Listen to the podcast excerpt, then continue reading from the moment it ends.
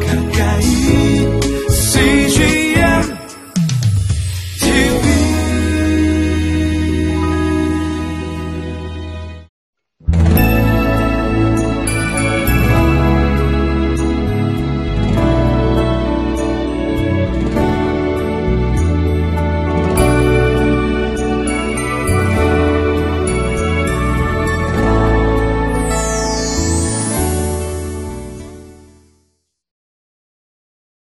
오늘 참 좋은 날입니다. 아, 좋은 날을 맞이하시는 주의 성도님들에게 하나님의 축복이 넘치기를 주의 이름으로 축원해 드립니다.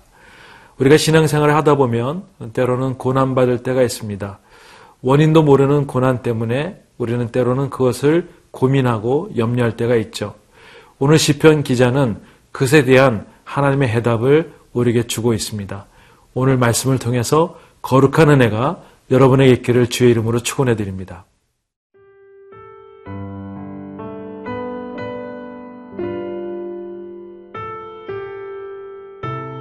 시편 69편 1절에서 12절 말씀입니다. 하나님이여 나를 구원하소서 물들이 내 영혼에까지 흘러들어왔나이다. 나는 설 곳이 없는 깊은 수렁에 빠지며 깊은 물에 들어가니 큰 물이 내게 넘치나이다. 내가 부르짖음으로 피곤하여 나의 목이 마르며 나의 하나님을 바라서 나의 눈이 쇠하였나이다. 까닭없이 나를 미워하는 자가 나의 머리털보다 많고 부당하게 나의 원수가 되어 나를 끊으려 하는 자가 강하였으니 내가 빼앗지 아니한 것도 물어주게 되었나이다. 하나님이여 주는 나의 우매함을 아시오니 나의 죄가 주 앞에서 숨김이 없나이다. 주 만군의 여호와여 주를 바라는 자들이 나를 인하여 수치를 당하게 하지 마옵소서. 이스라엘의 하나님이여 주를 찾는 자가 나로 말미암아 욕을 당하게 하지 마옵소서. 내가 주를 위하여 비방을 받았사오니 수치가 나의 얼굴에 덮였나이다. 내가 나의 형제에게는 객이 되고 나의 어머니의 자녀에게는 낯선 사람이 되었나이다. 주의 집을 위하는 열성이 나를 삼키고 주를 비방하는 비방이 내게 미쳤나이다. 내가 곡하고 금식하였더니 그것이 도리어 나의 욕이 되었으며 내가 굵은 배로 내 옷을 삼았더니 내가 그들의 말거리가 되었나이다. 성문에 앉은 자가 나를 비난하며 독주에 취한 무리가 나를 두고 노래하나이다. 다윗의 시편에는 탄원시라는 것이 있습니다. 탄원시라는 것은 자신의 애절함을 하나님 앞에 고하는 그러한 시죠. 다윗의 탄원시는 36편이 있는데 그 중에 오늘 시편의 69편은 하나님에게 대한 자신의 애절함을 다시 한번 알리는 시편의 한 종류라고 생각이 됩니다. 1절부터 2절까지 보면 이렇게 말씀하고 있어요. 하나님이여 나를 구원하소서 물들이 내 영혼에까지 흘러 들어왔나이다. 나는 설 곳이 없는 깊은 수렁에 빠지며 깊은 물에 들어가니 큰 물이 내게 넘치나이다. 마치 큰 물이 나를 덮쳐서 내가 숨이 껄떡껄떡하며 거의 죽게 될 그러한 입장을 하나님 앞에 탄원하고 있습니다. 얼마나 많은 힘이 들고 어려움이 있었으면 다시 이렇게 탄원을 하나님 앞에 드릴까요? 그동안 신복이었던 요압과 제사장 아비아달, 그다음에 자신의 아들 어, 아도니아가 이제 반역을 하게 됩니다. 그래서 결국은 쫓겨다니면서 하나님 나를 구원해 달라고 하는 그런 모습이 오늘 본문 가운데 있습니다. 오늘 하나님의 말씀을 경청하는 분들 가운데 갑작스러운 일이 있어서 어려움을 당하는 분들이 있을지 모르겠습니다. 어, 차라리 이러다가 죽지 않을까라는 고민하는 분들이 있을지 모르겠어요. 그런데 너무 염려하지 마십시오. 다윗도 그런 처지에서 하나님을 붙들었습니다. 그때 하나님께서 그에게 구원의 손길을 주시는 것이죠. 오늘 사랑하는 성도 여러분은 아, 그런 어려운 가운데서도 하나님을 붙들 수 있는 그런 용기, 그런 믿음의 전진이 있기를 바랍니다. 3절, 4절에서는 어, 그의 상태를 얘기하고 있습니다. 내가 부르짖음으로 피곤하여 나의 목이 마르며 나의 하나님을 바라서 나의 눈이 쇠하였다고 얘기하고 있습니다. 얼마나 부르짖었으면 그가 완전히 피곤해서 다시 일어날 수 없을 정도의 기진맥진한 상태를 얘기하고 있습니다. 목이 마르다는 것은 얼마나 부르짖으셨으면 아, 그렇게 목이 마를 정도로 되는 것이죠. 원문에 보면은 나무가 다 타버린 것으로 표현하고 있는데 그게 모든 것이 심령이 다 타버린 것처럼 목이 말라 하는 그런 가운데 있는 다윗의 모습을 보게 됩니다. 그리고 하나님의 손길을 구하려 한 것을 주시하다 보니까 나의 눈이 쇠였다고 얘기하고 있습니다. 언젠가 하나님이 도와주시겠지? 언젠가 하나님이 나를 이끌어 주시겠지라고 계속 한 것을 바라보며 그의 답을 구하였지만 그것이 오지 않자 눈이 쇠였다고 얘기를 하고 있습니다.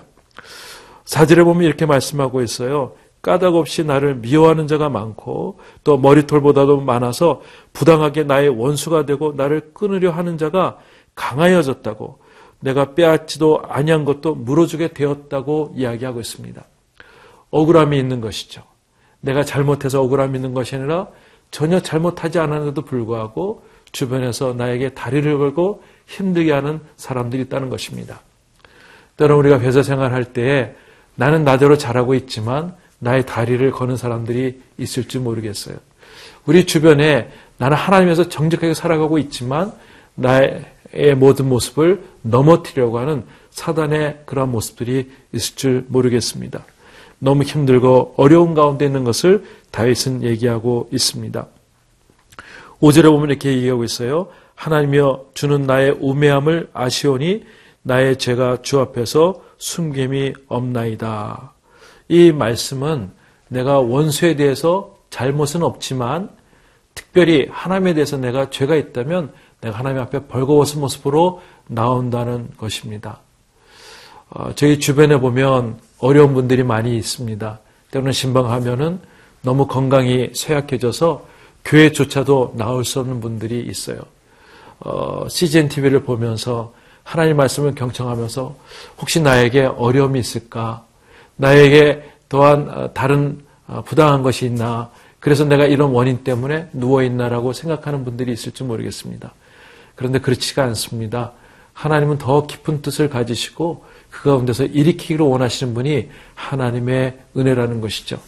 저는 오늘 누워 계신 분들 힘들어서 지쳐서 다윗처럼 숨이 막히고 입이 마르고 정말 아, 모든 것을 다 아, 소진할 수밖에 없는 그런 분들일지라도 하나님의 은혜를 구할 때 하나님께서는 능력의 손으로 그들을 붙들어 주실 줄 믿습니다. 여러분 힘내시고 하나님께 손을 내밀 수 있기를 주의 이름으로 축원해 드립니다.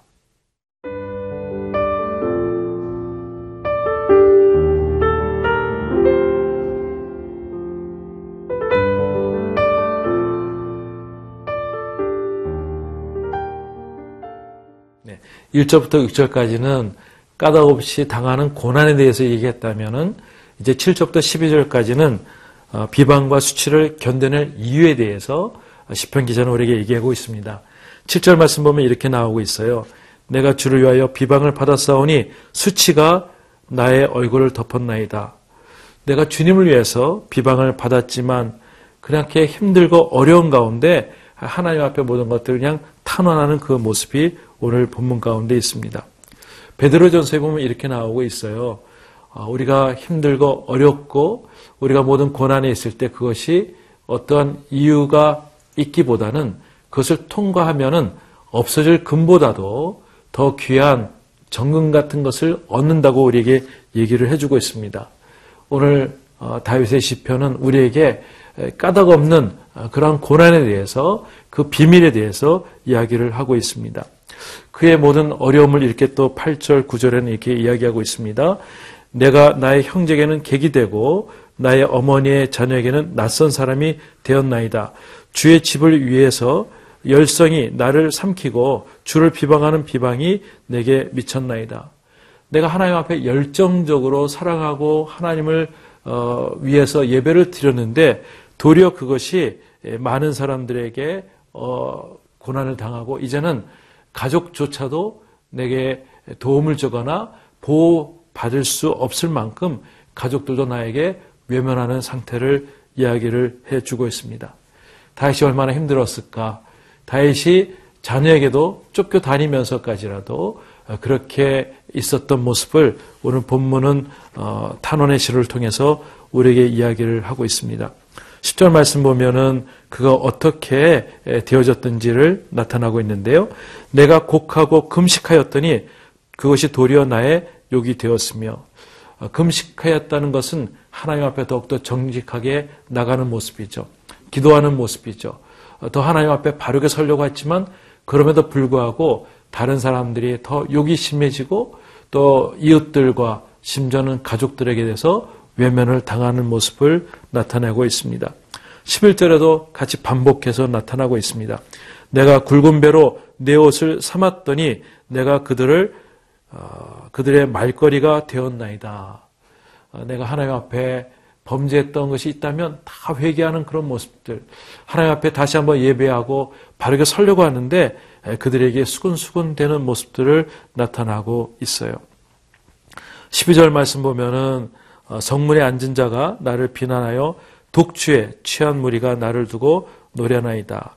성문에 앉은 자들은 누구일까요? 거의 시장의 사람들입니다. 아, 때로는 재판도 하고 때로는 사람들에게 말도 어, 하면서 어, 그렇게 가식거리를 하는 사람들이 도리어 하나님 앞에 정직하게 행하려고 하는 사람들에게 도리어 이야기하며 또 술 취한 자들이 도리어 나의 모습과 내가 하나님 앞에 나가려는 모습을 더욱더 비난하는 모습을 어, 보게 되는 것입니다. 사랑하는 성도 여러분, 우리가 때로는 죄를 범하여서 하나님 앞에 다시 바르게 설 때에 또 외부에서 어려움이 있다는 것입니다. 우리를 가십하고 또 우리에게 비난하고 또 우리에게 어려움으로 더욱더 얘기해서 우리의 마음이 흔들릴 수밖에 없도록 그렇게 이야기를 한다는 것입니다. 그럼에 불구하고 우리가 해야 될 일이 있습니다. 이 모든 어려움 가운데서 우리가 자포자기 하는 것이 아니라 하나님을 더욱더 붙들길 바랍니다. 붙들 때 하나님께서 그 어려움을 이겨주시고 그것을 통해서 우리가 견뎌낼 이유를 주시는 거예요. 다시 우리가 없어질 금보다도 더 귀한 정금 같은 믿음에 하나님께서 훈련을 시켜주시고 그것을 우리에게 산출해 주시기 위해서 우리에게 그런 어려움을 주시는 줄도 믿습니다. 저는 오늘 여러분들이 하나님을 더욱더 바라보길 원하고 그 안에서 주님을 놓치지 않기를 주의 이름으로 축원해 드립니다. 기도하시겠습니다.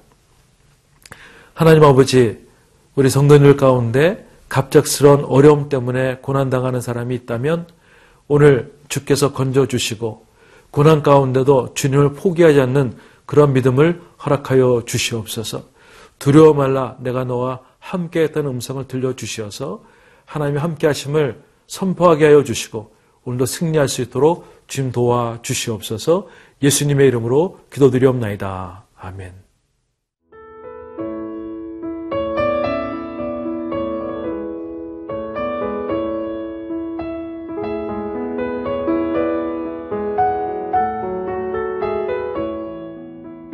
이 프로그램은 시청자 여러분의 소중한 후원으로 제작됩니다.